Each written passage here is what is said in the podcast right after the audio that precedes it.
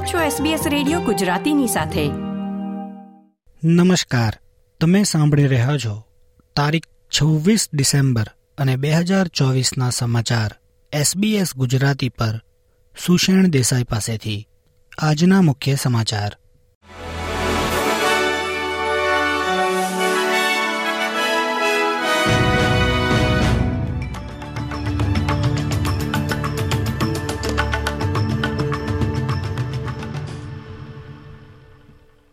ક્વીન્સલેન્ડના gold કોસ્ટમાં ભારે તોફાનના લીધે સો kilometre પ્રતિ કલાકની ઝડપે પવન ફૂંકાતા એક મહિલાનું મૃત્યુ થયું છે અને એક લાખ વીસ હજાર મકાનો વીજળી વિહોણા બન્યા છે. આ ઉપરાંત વધુ એક વ્યક્તિનું મૃત્યુ પણ નોંધાયું છે. આમ મરણાંક બે પર પહોંચ્યો છે. સૌથી વધુ અસર સાઉથ ઇસ્ટ ક્વીન્સલેન્ડમાં જોવા મળી છે. તોફાનના પગલે ત્રણસોથી વધુ પાવર લાઇનને નુકસાન પહોંચ્યું છે. અને એક વૃક્ષ પડવાથી હેલેન્સવિલમાં એક મહિલાનું મૃત્યુ થયું છે.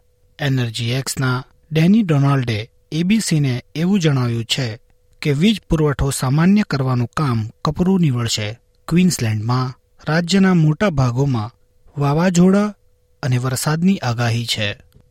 વરસાદી તોફાન સમગ્ર ન્યૂ સાઉથ વેલ્સમાં હજુ પણ ચાલુ રહે તેવી આશંકા છે અને તેના પગલે વાદળ ફાટવા અને અન્ય નુકસાનનું જોખમ રાજ્યના મોટા ભાગ પર તોળાઈ રહ્યું છે. મેલબર્નમાં પણ બોક્સિંગ ડેના દિવસે પાંચથી દસ મિલીમીટર વરસાદ થવાની સંભાવના છે. ઓસ્ટ્રેલિયનો બોક્સિંગ ડે ડિસ્કાઉન્ટનો ફાયદો ઉઠાવવા આજે ખરીદી કરશે ત્યારે રિટેલરો આ વર્ષે તેમના માલ સામાન માટે વધુ ડિસ્કાઉન્ટ આપી રહ્યા છે. નેશનલ રિટેલ એસોસિએશનના ડાયરેક્ટર રોબ ગોડવિન કહે છે કે વ્યાજદરમાં અનેક વધારા અને આર્થિક અનિશ્ચિતતાને પગલે વેચાણમાં સુસ્તી જોવા મળી છે. જીવન નિર્વાહ ખર્ચનું ઊંચું દબાણ, ઉચ્ચ કરવેરા અને ઊંચા વ્યાજ દરો બોક્સિંગ ડેના વેચાણને ધીમું કરે તેવી અપેક્ષા છે. બે હજાર બાવીસની સરખામણીમાં ક્રિસમસના વેચાણમાં થયેલા ઘટાડાને પગલે એવી વાત સામે આવી છે કે ઘણા ઓસ્ટ્રેલિયનો તેમની વપરાશની આદતો બદલી રહ્યા છે.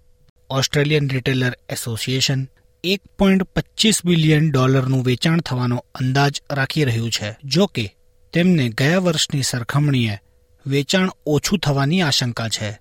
ઇઠ્ઠોતેરમી Sydney to Hobart yacht race Sydney હાર્બરથી બપોરે એક વાગે શરૂ થઈ હતી. ભારે વરસાદ અને કરા વર્ષાની આગાહી વચ્ચે એકસો ત્રણ યોટ સિડની હાર્બરથી રવાના થઈ. તેઓ છસો અઠ્ઠાવીસ નોટિકલ માઇલનું અંતર કાપીને હોબાર્ટ પહોંચશે આ હતા સાંજે ચાર વાગ્યા સુધીના મુખ્ય સમાચાર એસબીએસ ગુજરાતી પર.